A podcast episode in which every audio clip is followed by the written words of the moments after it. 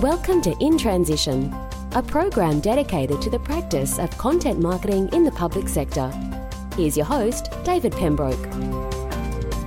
Well, hello, ladies and gentlemen, and welcome once again to In Transition, the podcast that examines the practice of content marketing in government and the public sector. My name's David Pembroke, and I am truly delighted that you have taken some of that very valuable time of yours to spend with me again this week. Today, a great guest and, an area that's quite narrow, but something that you are all going to be absolutely interested in because it is something you have to get your heads around. But as we do each week, we start with the definition of what content marketing is as it relates to government and the public sector. So, content marketing is a strategic, measurable, and repeatable business process that relies on the creation, curation, and distribution of useful, relevant, and consistent content the purpose is to engage and inform a specific audience in order to achieve a desired citizen and or stakeholder action. So that is content marketing as it relates to government and the public sector. So our guest today is Anil Chawla. He is the founder and CEO of Archive Social, a civic tech company which specializes in social media archiving and risk management for public agencies. Archive Social has archived records for hundreds of government entities, including the City of Chicago, the State of North Carolina, and the US Department of Justice. And it's all about increasing government transparency and effective record keeping.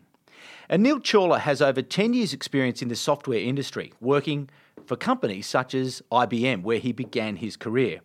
He founded Archive, Archive Social with the mission to give organisations protection and control of their own social media data. So, Anil, thanks very much for joining us in Transition. It's my pleasure. Thanks for having me. So, Anil, what is the Anil Chawla story? How, how is it that you've arrived at this civic mission in this civic company? Well, sure. I'll, I'll cover that in a, brief moment because my life is probably not much more interesting than anybody else's, but uh, happy to be doing what I'm doing today. Uh, if you rewind back, my background stems from a software engineering focus. I went to school for computer science and uh, in 2004 began working for IBM, as you mentioned, uh, working on enterprise technology around security and then big data.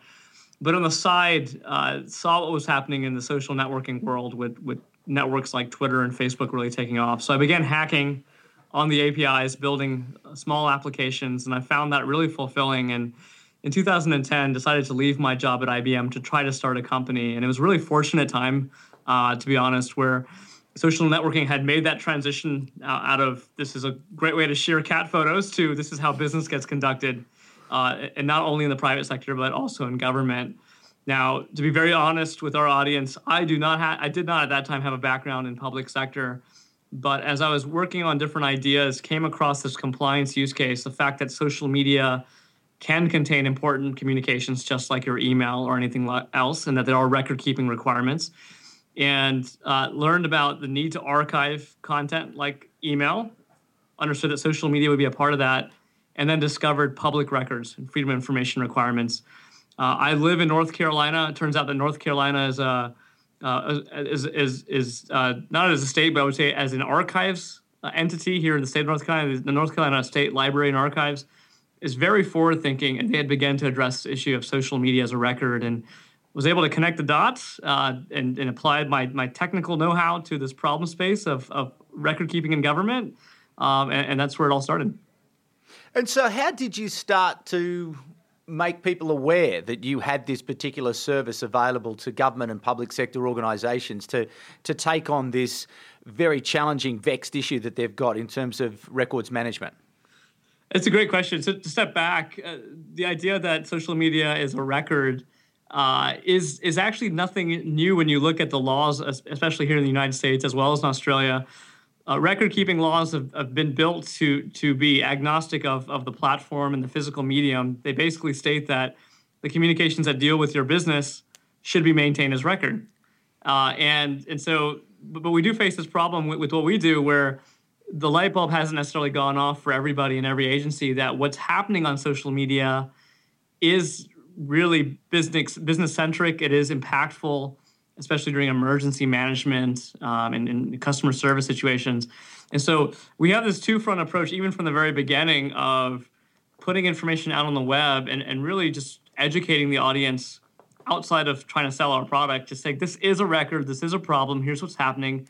So we do we, we from the very beginning had a, a huge focus on and talking about this. It started with me writing a few blog posts to today where we, we do webinars twice a month with our partner government at government technology.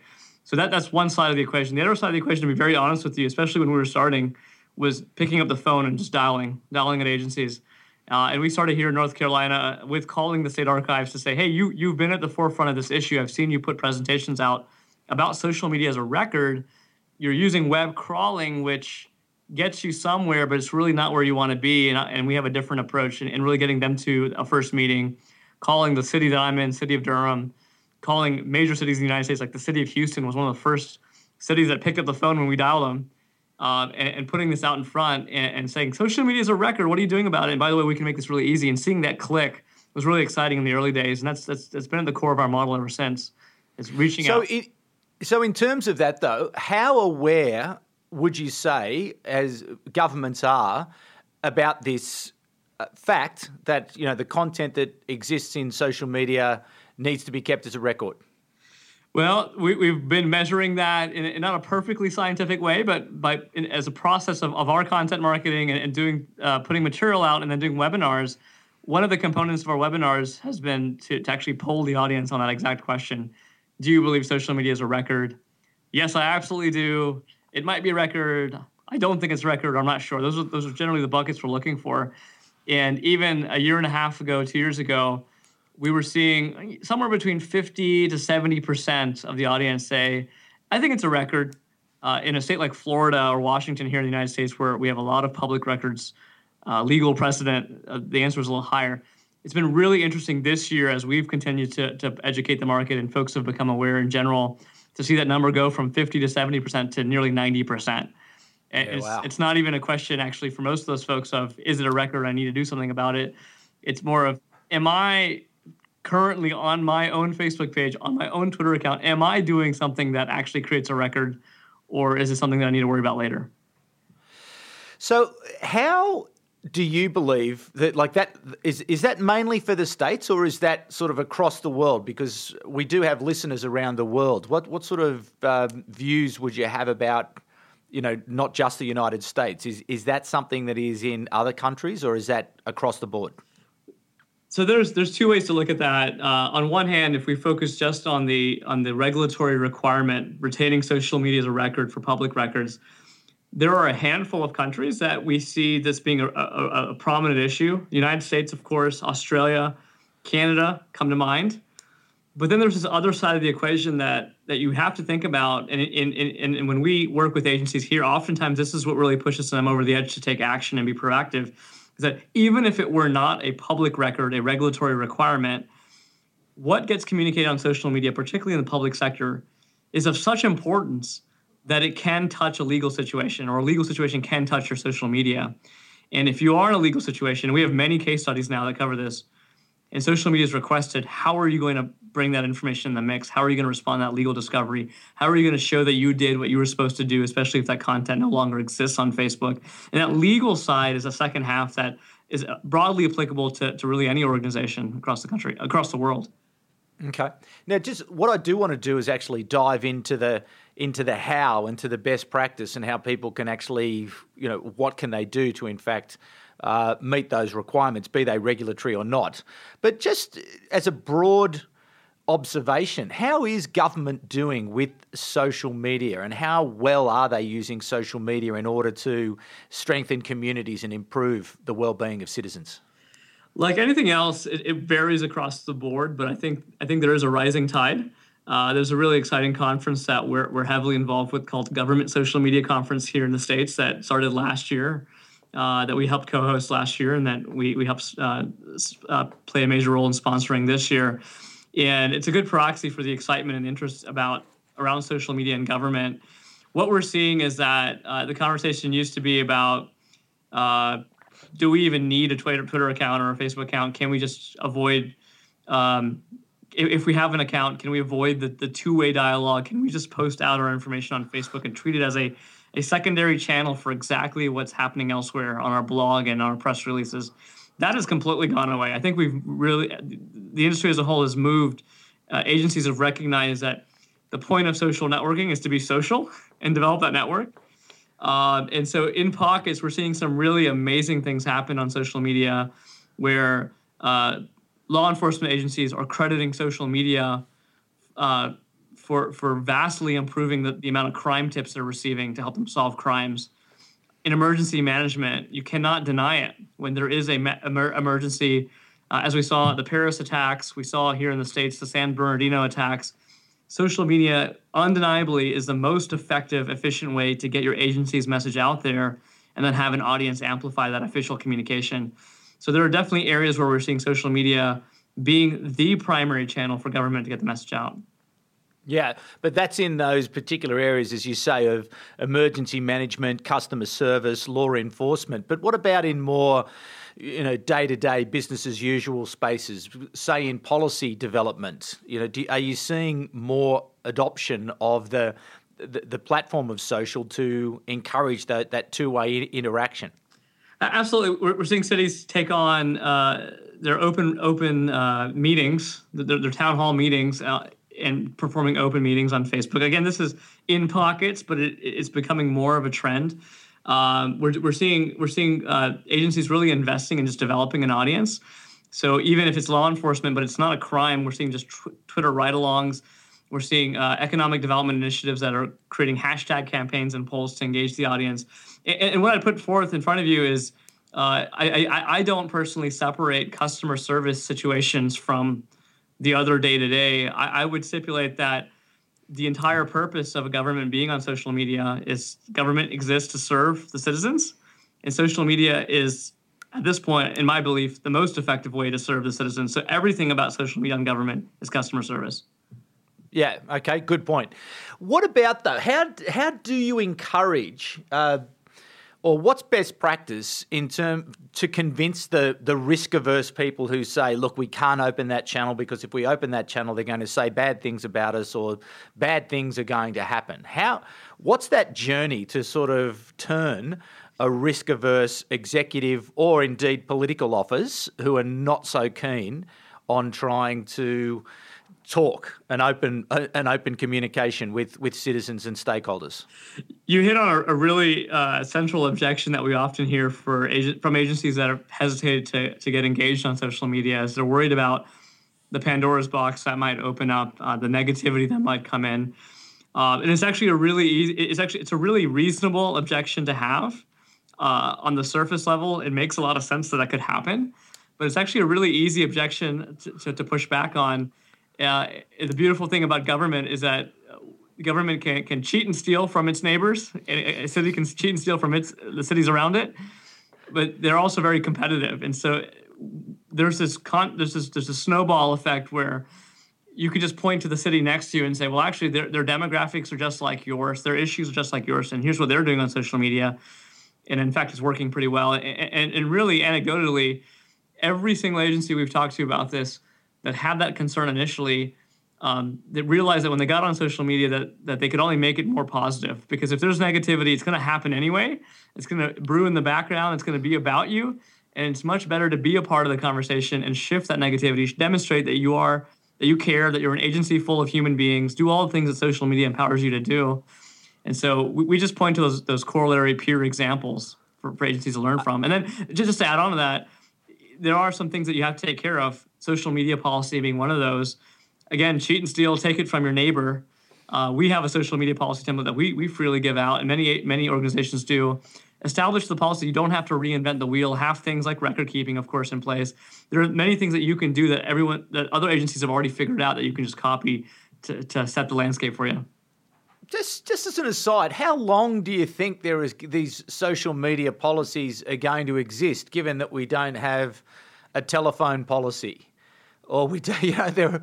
It seems to me that it's it's it, it's certainly for a point in time, but ultimately, social media is just going to be like any channel that we use. You know, that, that's a really interesting thought that that uh, honestly has not come up in our customer conversations, but I think it's a valid point that we don't have detailed policies out on email and and, and phone per se. At some level, there is a policy, of course. There's an employee handbook. There, there are staff guidelines for government agencies. There are internal policies that tend to be there as, as, as an aspect of employment. I think that is an artifact of it being a fairly new medium it may feel like we've had social media forever at this point, but it's still only yeah. been about 10 to 12 years, right, since social media even came into into existence for us in the current form. Yeah. Um, and so it is part. Uh, the big part of it is level setting. I think we'll still still still see the, some things like in an email you have the the the disclosures at the bottom of an email, right? And that's in sure. every single email. You just simply can't have that in every tweet because of, of, character constraints, or even in a Facebook post without character constraints. It doesn't make sense. So that's where you then move those things into a common policy that's sitting on your Facebook page. So I think in some sense we will see it, but you're right that there will be norms that are established. Okay. Right. Well, let's just go through it. So I'm in the department of wherever. I have to get my head around archiving uh, the the the content that I'm producing and distributing and that I'm receiving. How do I go through that? So, Anil, I'm here. Take me through it. How how do we get ourselves set up so that we've got a process here that can manage? Understanding that I don't have too many resources, I think that would probably be every government agency pretty much in the world, every public sector organisation. So, how am I going to do this effectively? And you're asking in general how to how to effectively start a social media presence and figure out where to focus. No, not so much the social media presence, but I've got that up and running. I've got that started. But what the issue now, I've got to make sure that I'm archiving this effectively. How see. do I go about doing that? Well, not, not, to plug us too too too, too directly, but go on. There is technology like Archive Social that makes that very easy. The beautiful thing about social media is that it's out in the cloud. Uh, in the past, there was a heavy dependence on your internal IT, even with email, where your IT sets up email, whether it's on on premise or today maybe uh, in on Office 365 or in Google Apps in the cloud. Regardless, IT sets it up. IT decides who has an email account. If you get locked out of it, IT resets your password. Right? They manage that, and so there's a level of complexity uh, and friction with almost everything that we've ever dealt with uh, in terms of record keeping in, in government. Uh, that's the same thing for file sharing, uh, instant messaging, text messaging. But social media is different. It's out in the cloud. IT, in fact, could play no role at all because you, as a communicator, can simply just go create your own Facebook page, uh, reset your own password, and, and manage it yourself. Uh, but that makes things like archiving actually really easy. And that's really why we tend to work with communicators more than anybody else. We start with the communicator because the communicator understands one, how important social media is, and two, the communicator has the Facebook credentials to be able to archive. And so with the cloud technology, our technology, like many other vendors, just simply talks to Facebook and Twitter in the background in our process, to be very honest with you, the average city, county, uh, law enforcement agency, state agency that signs up with us, even federal agency, can set up archiving end to end with us in less than 20 minutes. It's as easy as logging into Facebook. So if you're the social media manager that has all the credentials, you just log in over and over again to, to the different networks, and that's it. And in the background, we're talking directly to these networks in the cloud, pulling all the data in, continuously protecting you without you having to lift a finger after that. And that's that's the beautiful thing about about social media and the fact that it's out there. Okay, so but uh, so you're then archiving everything. So it's not just you're not making judgments about what's in and what's out. That that's very true. And so when you bring this up with records manager and ar- managers and archivists, uh, they will be the first to make the distinction that says not everything is public record. Yeah, that's to, it. You have to evaluate con- communication by communication, categorize it, schedule it, uh, and figure out what what's worth keeping and what's not to your existing retention schedule. There does not have to be a new retention schedule for social media. It's based on the content, not the format. Uh, but the important point here is that while that data is out on Facebook and Twitter, you don't have any control of it. We actually ran a study here at Archive Social in January just to prove this point to ourselves where we sampled 400 government agencies in one month, January of 2016, to see how much data is disappearing from Facebook. We now have the technology to, de- to detect those deletions on Facebook. And in one month, 400 customers lost nearly 8,000 records, but 20 a customer. Uh, it turned out that not every customer had deletion, but 75% of them had at least one deletion. Some had dozens of deletions, and they didn't even know about it. So until you get your, this data in your control, you can't. You have to control before you can curate.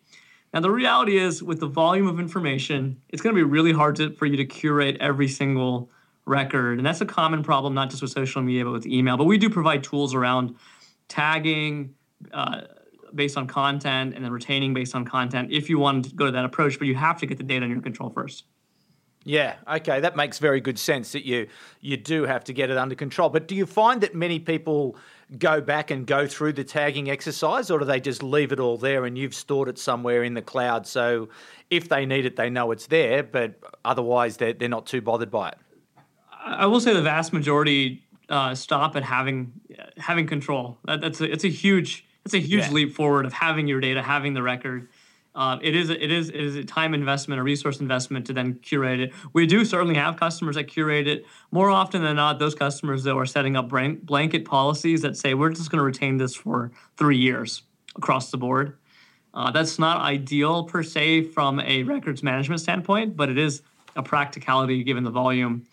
Uh, and the, the, other point that I'll add here is retention is, is, is a little bit of an arcane topic uh, when, it, when, when you're thinking about these new formats that are around public broadcasting of information. With email, even with email, email tends to be point to point between one individual and another, or one individual and a few. Mm-hmm. And outside of someone forwarding your email along, the, especially if you're an internal organization, you could conceivably wipe out most, if not all, copies of that email thread. With social media, because it's on Facebook, you broadcast it to the public it's on Facebook, first of all. Hopefully, it'll be there. It may not be, as I, as I, as I mentioned, but anybody could have seen it. Hundreds of millions of people could have seen it. Anybody could have kept a record of it. So, from an electronic discovery standpoint, uh, if it exists, it's discoverable. It's, it's, it's, it's sort of a shift in the paradigm, and, and you having information may be in your benefit just to retain it so that you can at least tell your side of the story. So, if you removed, a good example would be uh, a controversial topic on your Facebook page perhaps an outspoken citizen that isn't that, that, that antagonistic to your agency speaks up you end up moderating what they said. You end up removing it or hiding it because it violated your policy uh, and then they come back and file a lawsuit. It's in your interest to be able to reproduce all of that and show that you had a policy and show exactly how you behaved and have the record keeping then for for you not to have the records and them to be able to tell just what they want to tell in terms of their story Okay. Just as a matter of, of interest, uh, when you did that survey around the deletions, uh, how did those deletions come about? Were they indiscriminate or were they deliberate or was it Facebook just cleaning house or how, how did they come about? So while we are able to automatically detect the deletions from Facebook, we don't have that that next step of information of, of who deleted ah. it, why they deleted it. We know when. Uh, and, and so I can't give you an exact answer on that, but I will tell you that I don't. I can say with, a, but, but as fact that our customers were not aware of all of those deletions happening. So mm-hmm. they they may have deleted some of it, but a lot of it does happen because of the citizens. And again, the citizen commentary to you, the private messaging to you, can, is just as much potentially just as much public record as what you're saying. And a citizen can change their mind. They could give you a crime tip, and then say, "I don't want to be associated with that," and delete it they could delete their Facebook account, which pulls out their information. There's a, a, wide variety of scenarios in which a citizen removes content. You do not know about it. So Facebook does not itself notify you about that unless you're using technology um, like the technology that we have. Okay. Now that look, there are several governments who have an open archive of social media, such as the state of North Carolina. What are they doing, and, and what's motivating them about having that open archive? I'm glad you asked about that ultimately, when you think about public records, freedom of information, or as they're often called, open records, uh, why not take an open record and make it truly open? Uh, particularly if it's social media content, uh, it should not have sensitive information in it, unless it's say maybe perhaps it's private messaging. But most of the content on social media is public anyway at some point. So that was the realization that North Carolina brought to us, uh, as they were one of our earliest customers. They said we we already make our web content open and available. Is there any way we can do that with your social media? So we worked hand in hand with them in 2010 to launch as what we believe to be the first open interactive archive of social media ever created. And it was really really encouraging uh, personally for me to see how that caught on with a number of agencies. The city of Austin followed suit uh, and did that. The city of Dallas has an open archive today. Uh, and a number, no, number of even small cities like the city of Cary, where where where I live, is a, is a relatively small city, um, have really bought into taking transparency to the fullest. Yeah, and, and do they do you find that many people are accessing that open archive? It, it, there's enough access going on for these jurisdictions to keep the archives around. The numbers aren't, aren't incredible. There, there's not a not a not a huge surge that we see uh, uh of this happening on a day-to-day basis. Um, but journalists are definitely benefiting from it. And one area that we're seeing the open archive be uh, especially beneficial is when there is a crisis situation, something that, that garners not only local but national media attention.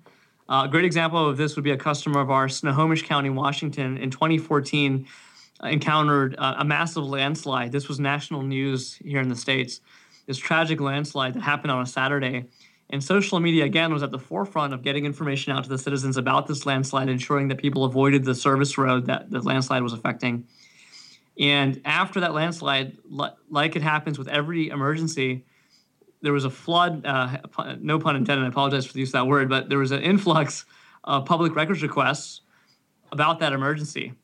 Yeah, and they had more than 40 public information requests. And when it touched social media, because social media, again, was at the forefront of, of emergency management, they could simply direct the journalists and the public to the open archive of social media content. They could replay the entire social media response by themselves.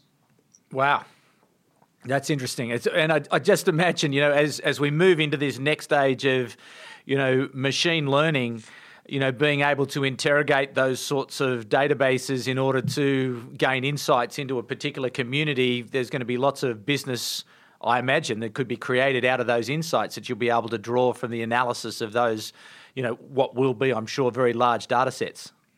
Absolutely. I think uh, in general, we are all just scratching the surface of the value of this data and getting the the insights out of it. That's, that's actually one area that we've we've already started working on with, with a number of customers is analyzing the data in the archive and bringing yeah. out insights about how positive and negative was the response to what, what you did.